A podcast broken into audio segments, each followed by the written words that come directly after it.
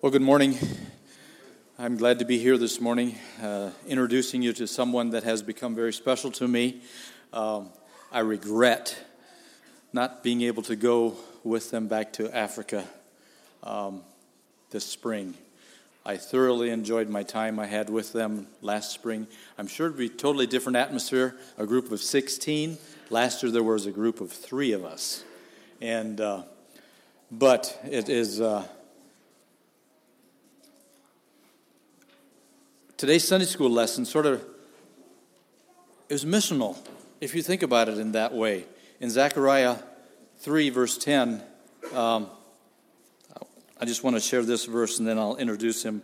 Um, in that day, declares the Lord of hosts, every one of you will invite his neighbor to come under his vine and under his fig tree. That's what they're doing. We, we have the opportunity, knowing Jesus Christ, as our Savior, to sit underneath that vine, that fig tree, and inviting others in. And that's what they're doing going to Africa. And so uh, this morning, and uh, also I just want to say I'm excited for the ones that are going. Um, very glad that you are going. It's a great experience. And so I want to introduce Ross Gerber, if he comes up here, and, uh, uh and his wife Jennifer, however. There you go. Um, going to be a great opportunity. Lost my train of thought there, but anyway, great opportunity for them to go up there and share in Africa with those that uh, are seeking as well. There, um, so when I was coming up here, he asked me, "Well, it's eleven fifteen already. Am I supposed to stop at eleven 30? He said, "Absolutely not." I said, "Take all the time you want." We, would love to hear from you, whatever God lays on your heart. So uh, I'm turning the time over to you. Take all the time you want, and Lord's blessing. Thank you, Joe. Thank you very much. I'm glad Joe cleared that up. So when I go over a little bit, you won't be blaming me for this. He, he gave me the okay to do it. Well, we are we really enjoy being here with you. We want you to know that we you have a special place in our hearts, and I want to say thank you to you for having the choir in earlier, even with the loud drums and everything else that was going on in that morning. But uh, it, we, we just uh, so appreciate you, you uh, working with us and uh, partnering with us in what God is doing over in Uganda and East Africa. In, uh, in the work that we do over there, it's so great to get to know you and to meet more of you and to actually remember some of your names rather than just faces. So, it takes a little while to do that, and we're really excited to have Harlan and Mandy and the girls coming along with us, and Marcus and his daughter coming as well. Uh, we just trust that a lot more of you will come in the years ahead. This is great to uh, be partnering again and doing that. Um, this morning, we're going to give you a little report, and I'm going to keep my eye on the clock. I really am. I'm not going to go till 1 o'clock or well, to anywhere in there. Um, I really felt like I wanted to just preach a little message from the Word before we gave you a report. Is that okay? I'd like you to turn to Acts chapter 16. We'll start in verse 4, and I'll read several verses there. Then I just want to make a few comments as I was thinking and praying and preparing for this morning.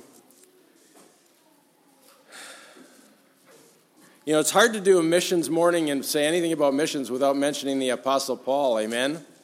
He's, uh, he's pretty much a scriptural example of that.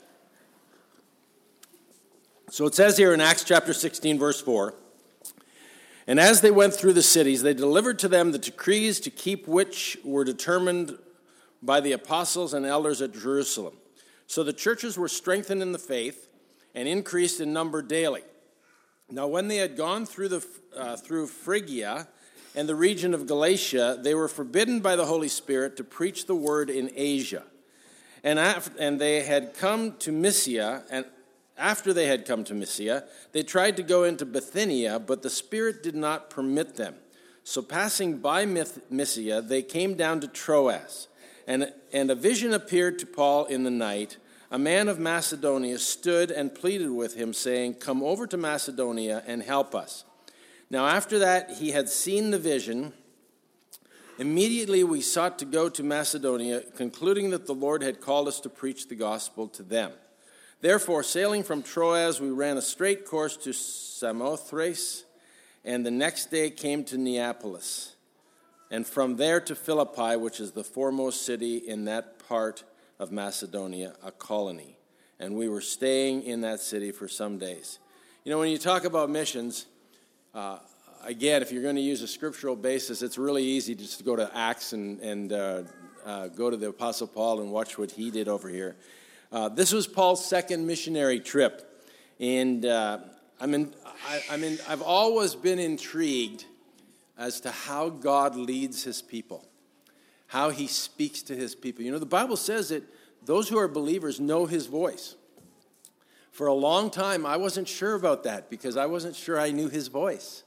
And I, I know that a lot of people sitting in, in churches, you know, read that scripture and think, man, do I really know the Lord? Because I'm not sure I know his voice. And I just want to tell you, if you're a believer, you know the voice of God, whether you, whether you think you've heard it already or whether you haven't. But you know the voice of God. When Father speaks, you'll know, you know, you'll know because you recognize that voice of your Father in heaven.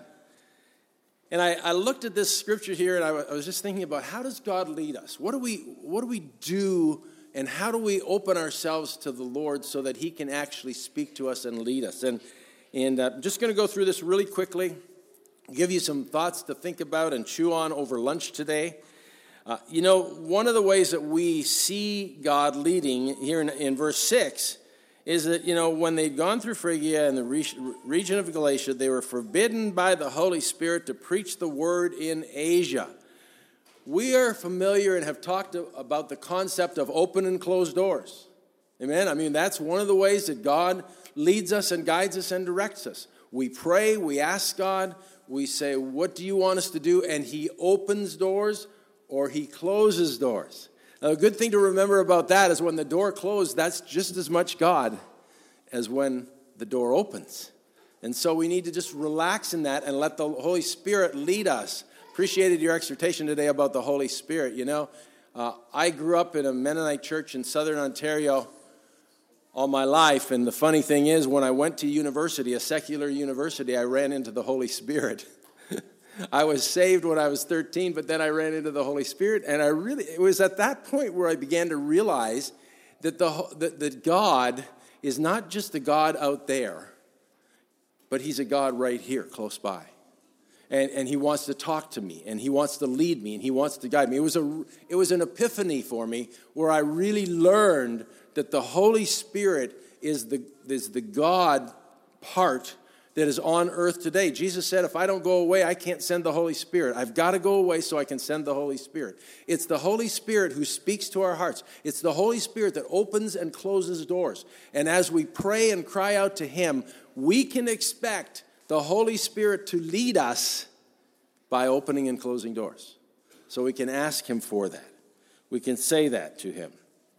You know, interestingly enough, there's another, uh, well, it's the same scripture basically. Here in, in uh, well, in verse 9, we see Paul saying, A vision appeared to Paul in the night. A man of Macedonia stood and pleaded with him, saying, Come over to Macedonia and help us. I think if you've never thought about this before, you will be amazed at the number of times in the scripture where God speaks and directs through dreams and visions. It, it, it's really quite remarkable if you just do a little study and look at how many times God spoke eh, through dreams and visions. Let me give you one that really kind of knocked me over when I, when I realized it. And we know this, I, you already know this. If you had a son who was in imminent danger a long ways away from home, how would you get the message to him that you know his life was in danger? You'd probably call on the phone or you'd do something like that. God in heaven sent his son to the earth, and the minute he was born, he was in danger of death because Herod wanted to kill him. What did he do? He gave his father, Joseph, he gave Joseph a dream. That's how God chose to communicate this grave danger for his son on the earth. And it, it, always amazes me. It says that Joseph got up, it was still the nighttime, middle of the night. and says he got married, they got their things, and they left right away.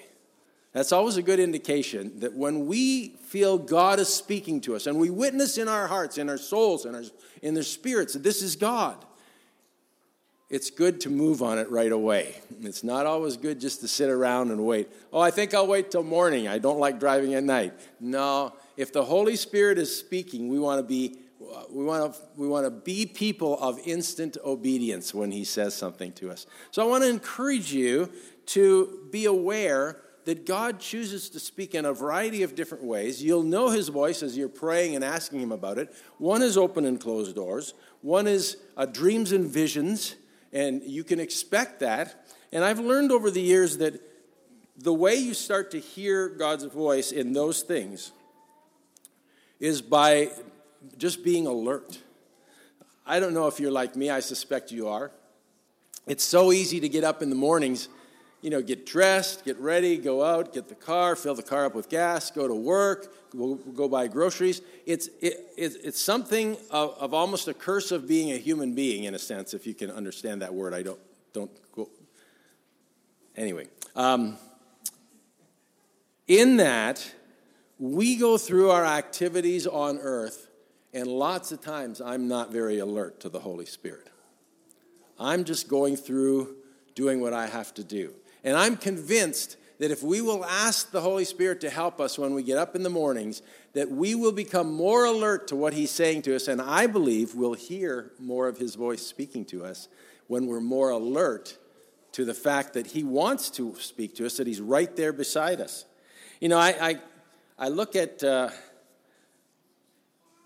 I look at our move here to the to the U.S. You know, we we were in Canada there, grew up in Canada in the Kitchener Waterloo area. I met my wife in high school, and uh, there was just this suddenly this inner desire, which is another way the Holy Spirit speaks to you. An inner desire that said, I would like to move to the United States. Now, I had some. I had some uh, practical reasons for that. I wanted to get rid of the border between the two countries so I could be wherever I wanted to in the two countries. That was just a very natural thing. But God gave us an inner desire for that type of thing, which we pursued. So, an inner desire is another way that God speaks to us. He gives us an inner dream, an inner vision, and then we pursue that. Uh, when we were here, uh, when I was leading the church in Sturgis, we, you know, we, we just, just go about normal life. You know, we were taking our leadership team out to Colorado for, for a conference. And when we got out there, lo and behold, we ran into this, this uh, booth at the conference that was being run by the John Maxwell organization talking about the million leader mandate and how they wanted people to join with them to go and teach leadership seminars all over the world. And that booth sparked something in my heart. I went away, was praying about it. We took the group, the leaders back to the same conference the next year, and that same booth was there with the same person behind the, the, the desk in the booth. And I came home after that experience, and I had this deep sense that God was leading us to get involved in joining with Dr. Maxwell and teaching leadership seminars. And it's a, law, it's a story as to how we ended up in Uganda and Rwanda. And it's, it's a bunch of different things. God con- confirmed uh, the direction, we picked it up, and away we went. And as they say, sort of the rest is history. But there were open doors there, another way God uh, confirms things is through, through relationships and through friends. So when we moved down here, we moved down to be with a friend of mine who was planning a church in Sturgis. I didn't even know Sturgis existed at that time. I didn't know where it was. That's not hard to believe. It's just a little community, right? Down here. And besides, I always said if I move to the U.S., I'm never moving to Michigan. It's too much like Ontario, where I'm from. Why would I just, why would I do that? I might as well just, you know, I want to go to Florida or somewhere exotic, whatever. Um, God opened doors for us. He gave us friends in, in, in Uganda, and then friends in Uganda opened doors for us into Rwanda. And so we've been doing leadership training seminars in Rwanda, and then friends uh, also in Uganda opened doors for us into Burundi over there in East Africa. And we started doing, um, we started doing leadership training in, in Burundi as well. We were there about three or four times, maybe for a couple of years. And then the violence in the city became so great that our friends came and said, I don't think you should go back. A door closed, a door opened, a door closed. And so we haven't been back into Burundi for a while.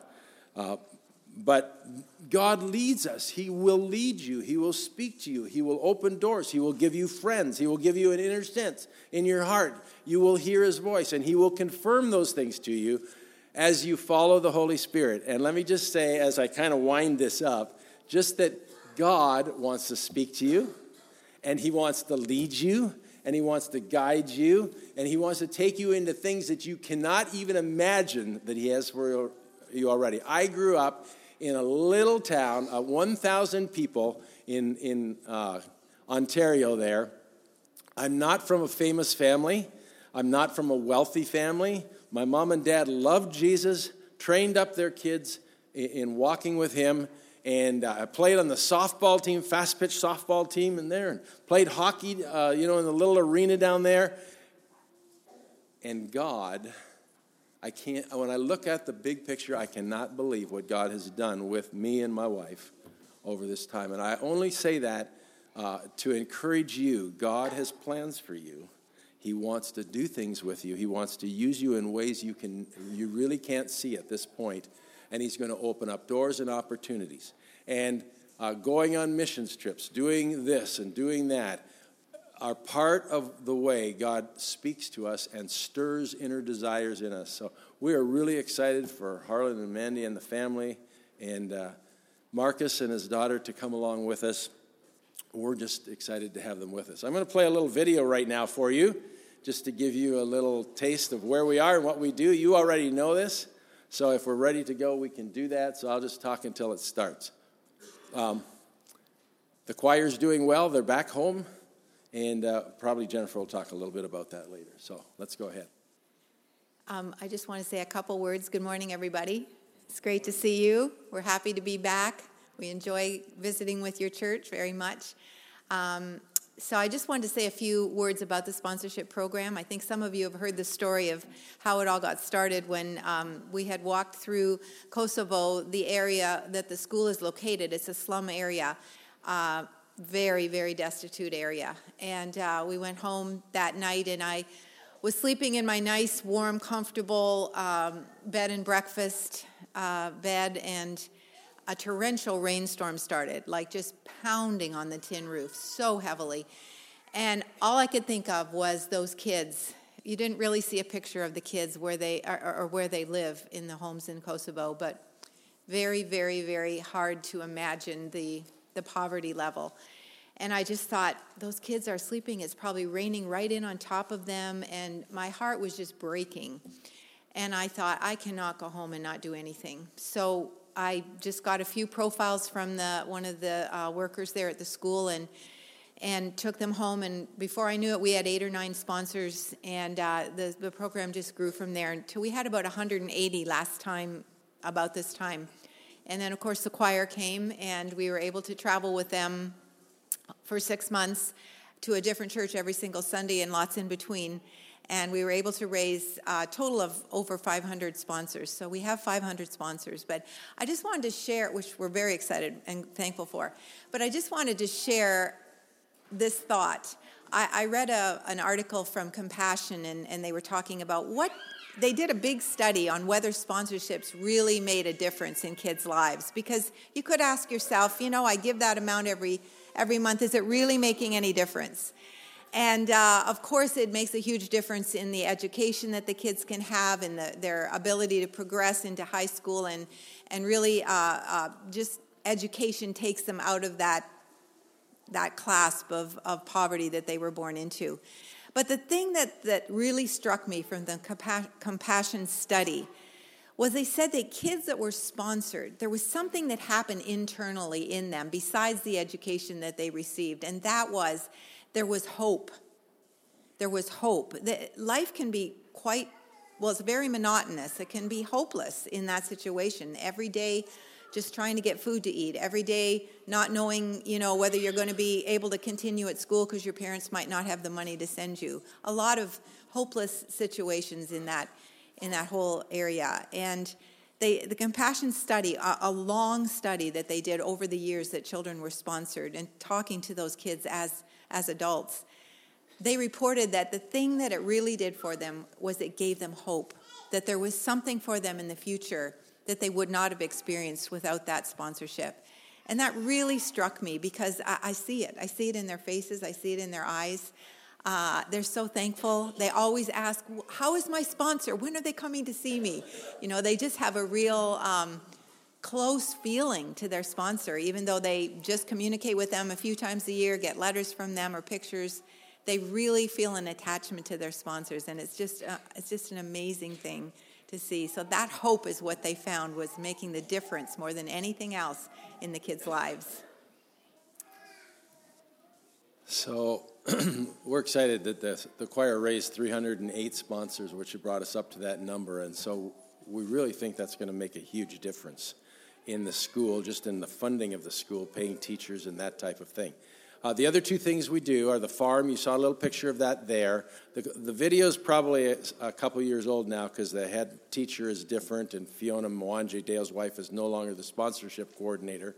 But at the farm, they're growing passion fruit. How many of you have had passion fruit? I imagine this church has been in, in missions a lot, so you may have experienced that. Passion fruit is a really, really good juice to have, and it's very valuable. And so, they're grow- one of their major crops that they're working on right now is passion fruit because our goal is to get the farm self sufficient, to raise enough money to be able to have it run without continuing to put more money into the farm. We're still not there, and we've been doing it several years. But passion fruit is going to help us to get there a little bit more. So they've doubled the size of the passion fruit um, plots, and we'll see how that goes going forward. The leadership training seminars are going well as well. Uh, we normally we would go back twice a year for three years to complete a, a volume of training. Uh, we've made a slight adjustment with that. Uh, we decided we're not going to commit to going back uh, twice a year all the time anymore. Although we plan to go back twice a year, we just didn't want to be on the hook to go back, uh, you know, in case things changed and we weren't able to do that or something else happened. But they're going well. There's, there's just more opportunity than we can possibly meet with the leadership training. We've got people who want us to come into communities, into areas all over the nation and run training seminars for their people there.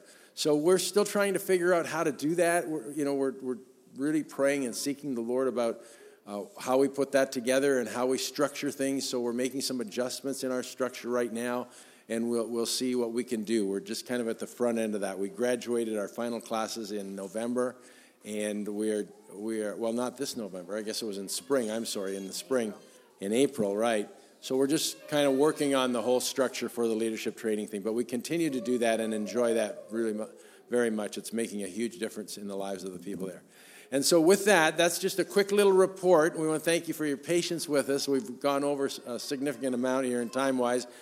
I want to say thank you, Merlin. We really appreciate you opening up uh, the church to us and your wife and family and just giving us the opportunity here to get to know the people here that gather here as a body of Christ. Joe, thank you so much for going with us and representing us well here. And, and uh, Harlan, Mandy, girls, Marcus, we're looking forward to having you along with us. So, again, thank you very much for having us. God bless you. We have a little table out there. You know, if you want to sponsor a child, uh, you can do that back there. We also have some T-shirts left over. If anybody wants a T-shirt, five bucks. We're clearing them out, um, and uh, some there's some uh, CDs as well from the choir. If you'd like to pick something up just as a memento and have the kids sing to you in your living room um, you can do that as well. Thank you very much. God bless you.